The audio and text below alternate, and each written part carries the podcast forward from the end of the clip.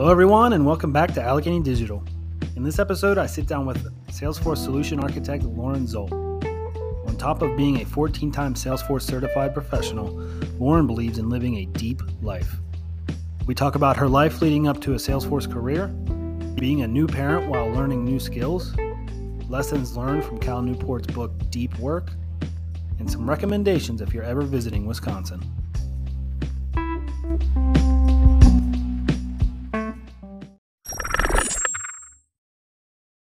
Lauren, thanks for joining me today on Allegheny Digital. Um, it's an honor to have you. Uh, people that are in the Salesforce space, or specifically Salesforce military, may have heard of you. So this is really cool for you coming on the show and share your experiences. Um, thank you for joining.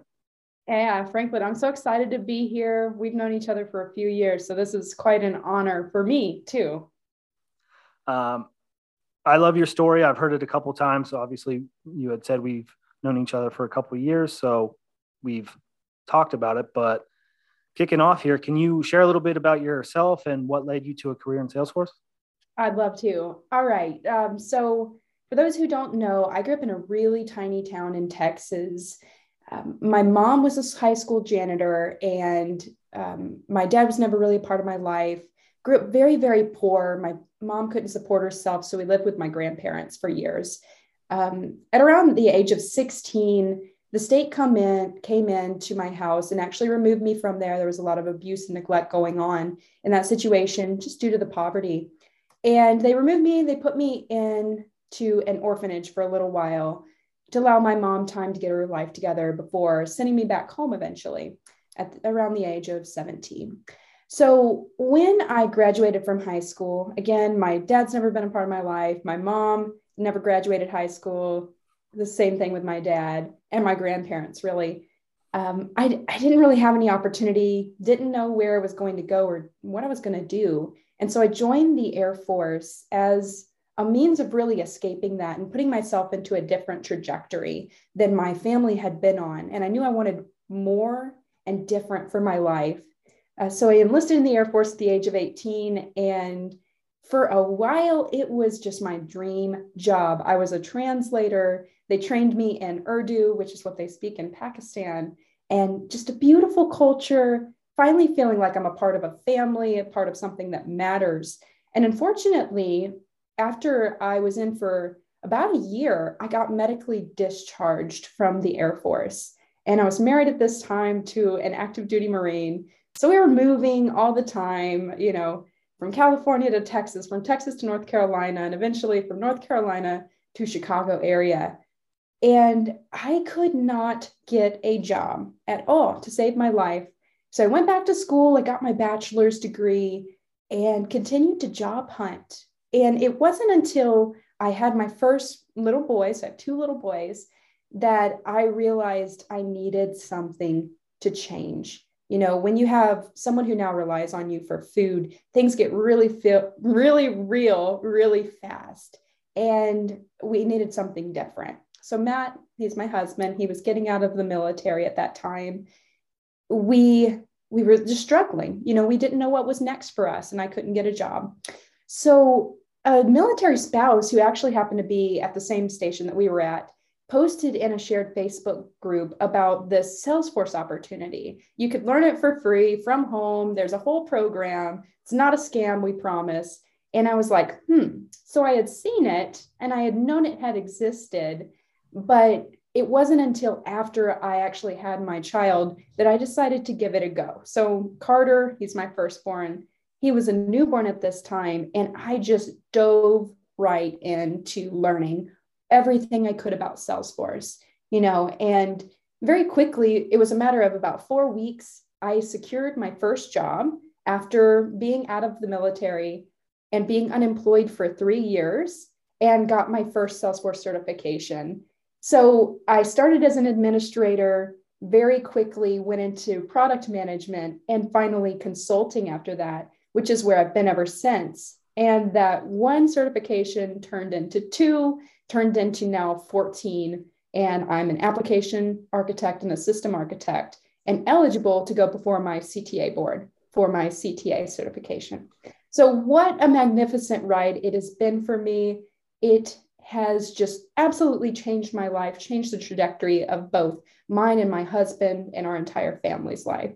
Being a mother of two, I'm sure you're quite busy. Uh, how do you manage being a new parent and learn Salesforce at the same time? I feel a lot of people are in this situation, possibly looking to give up or quit, and you're somebody that has gone through it. So, if you could share a little bit about that, that would be great. I would love to. You know, I think it goes into a few different things.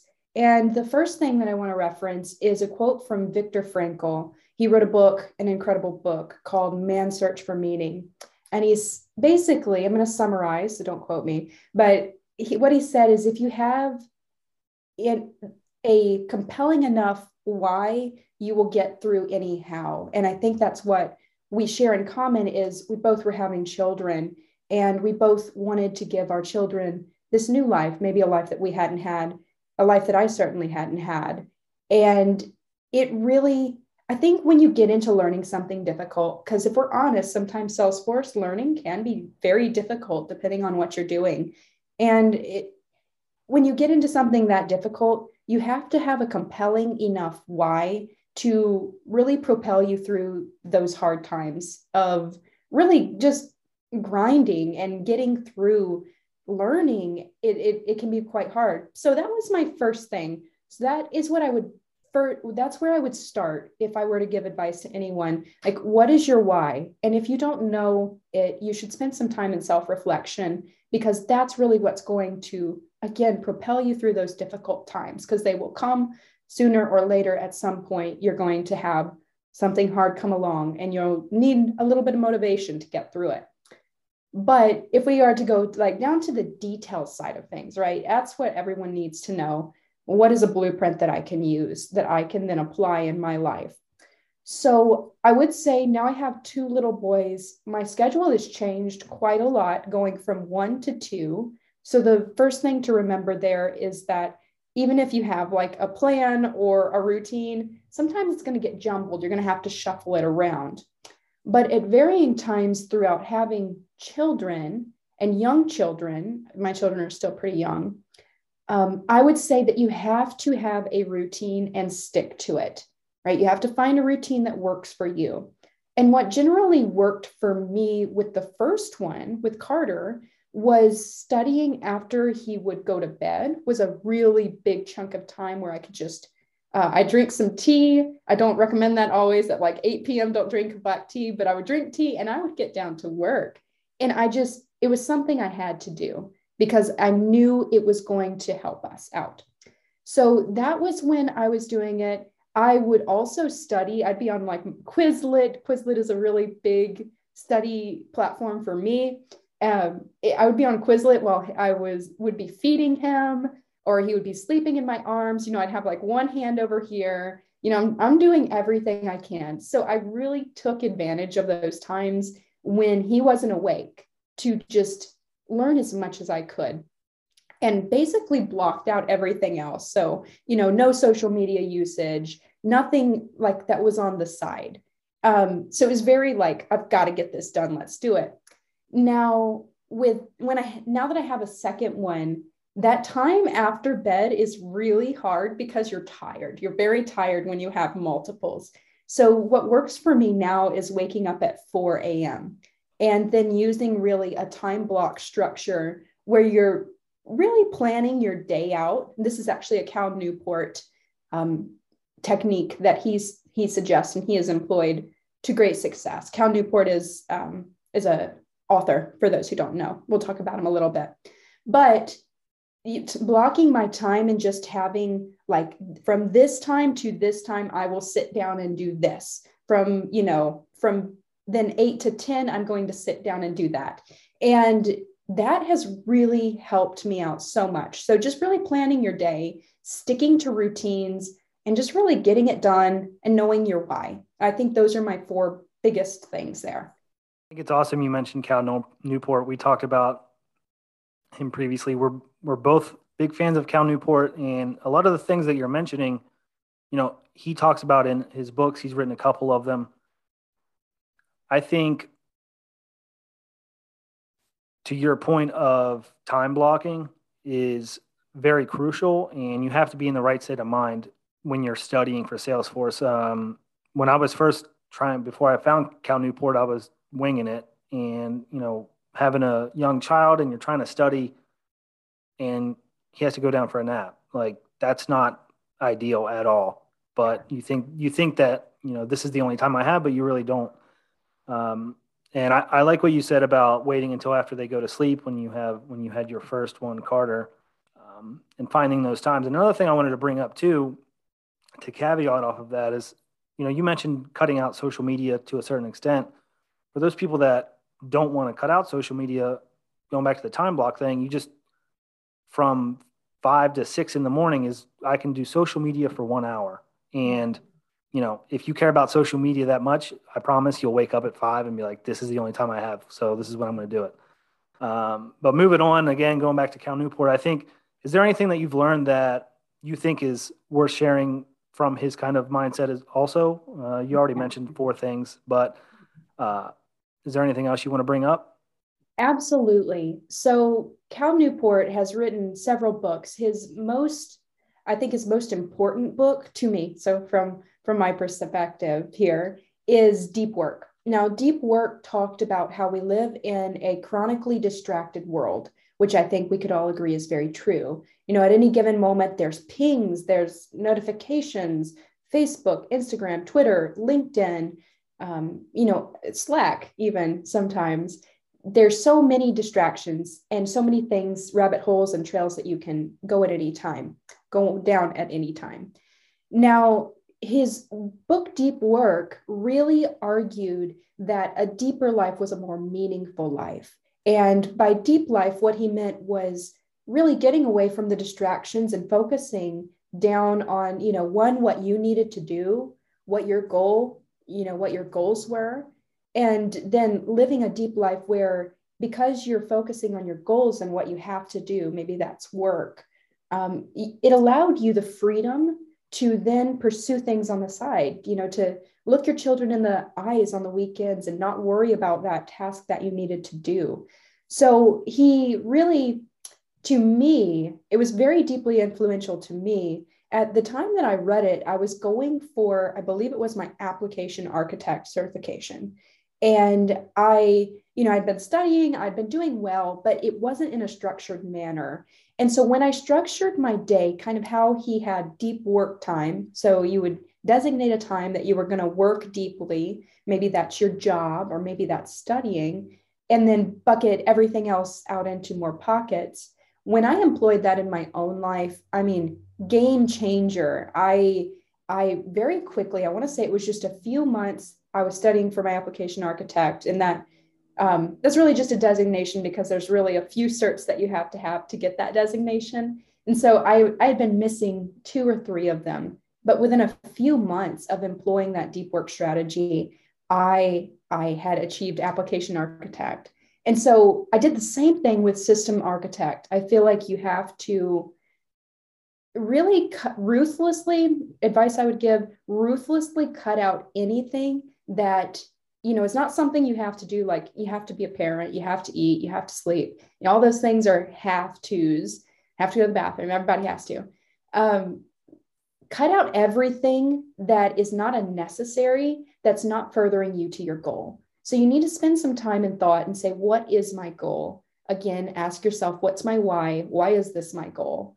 And then ruthlessly eliminate anything that is not getting you towards your goal and that is really what he taught me. And it has just i think it's really been really a secret weapon in my own career because you're not going to find many people who will do that and who will be that dedicated. So that's your secret sauce you know take it if it's for you leave it if it's not. But those of us who are taking it are enjoying a very deep fulfilling life.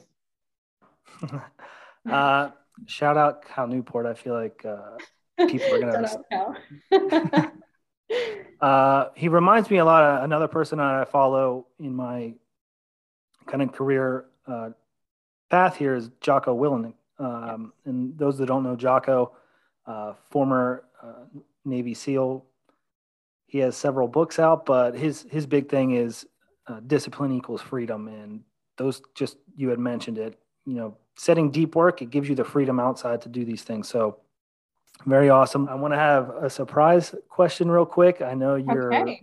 you're from Texas originally, but like you said, you moved around a lot being prior service. Your husband was in the military and you're currently in Wisconsin. So if someone happens to be going to Wisconsin or in your general area for a work trip or something, is there something that they need to go see? Hey, all right. So Wisconsin is a big state. You might know us as the state of beer and cheese. That is true. But if you are in Wisconsin, you should definitely, if you're a football fan, go head up to Green Bay. That's about an hour away from me. Take a look at the wonderful stadium we have and the wonderful world class team that we have right here in small Wisconsin.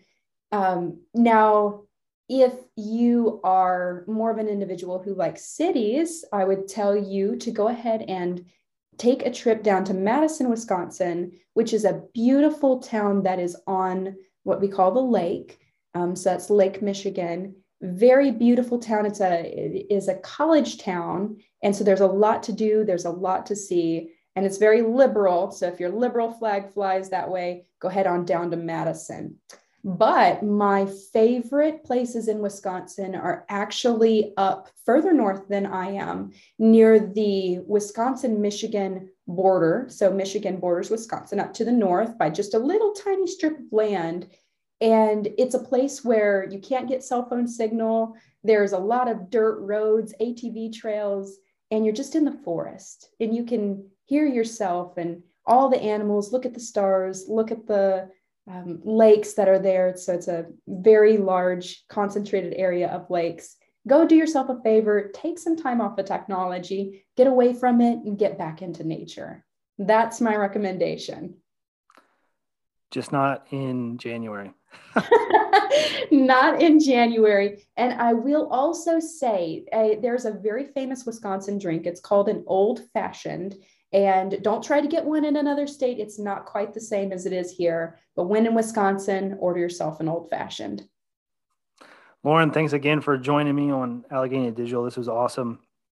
So much great info for those that are trying to get into Salesforce or technology in general, career change. Uh, really everything you said can be taken and applied to any anything that they're doing. So thank you so much and hopefully to have you on again. Thank you so much, Franklin. It was wonderful. There are no shortcuts, there are no hacks. If you want to take the easy road, I promise you it's longer and more painful than the hard road. Choose the hard path, the path of responsibility, hard work, and sacrifice, the path of discipline, humility, and ownership that ultimately leads to freedom. It won't be easy. It will demand everything you've got to give, but you can do it. Discipline equals freedom. That's not a contradiction, it's an equation. Discipline is the path to freedom. Discipline is the driver of daily execution. Discipline defeats the infinite excuses that hold you back. Make discipline part of your daily life, and your daily life will get better.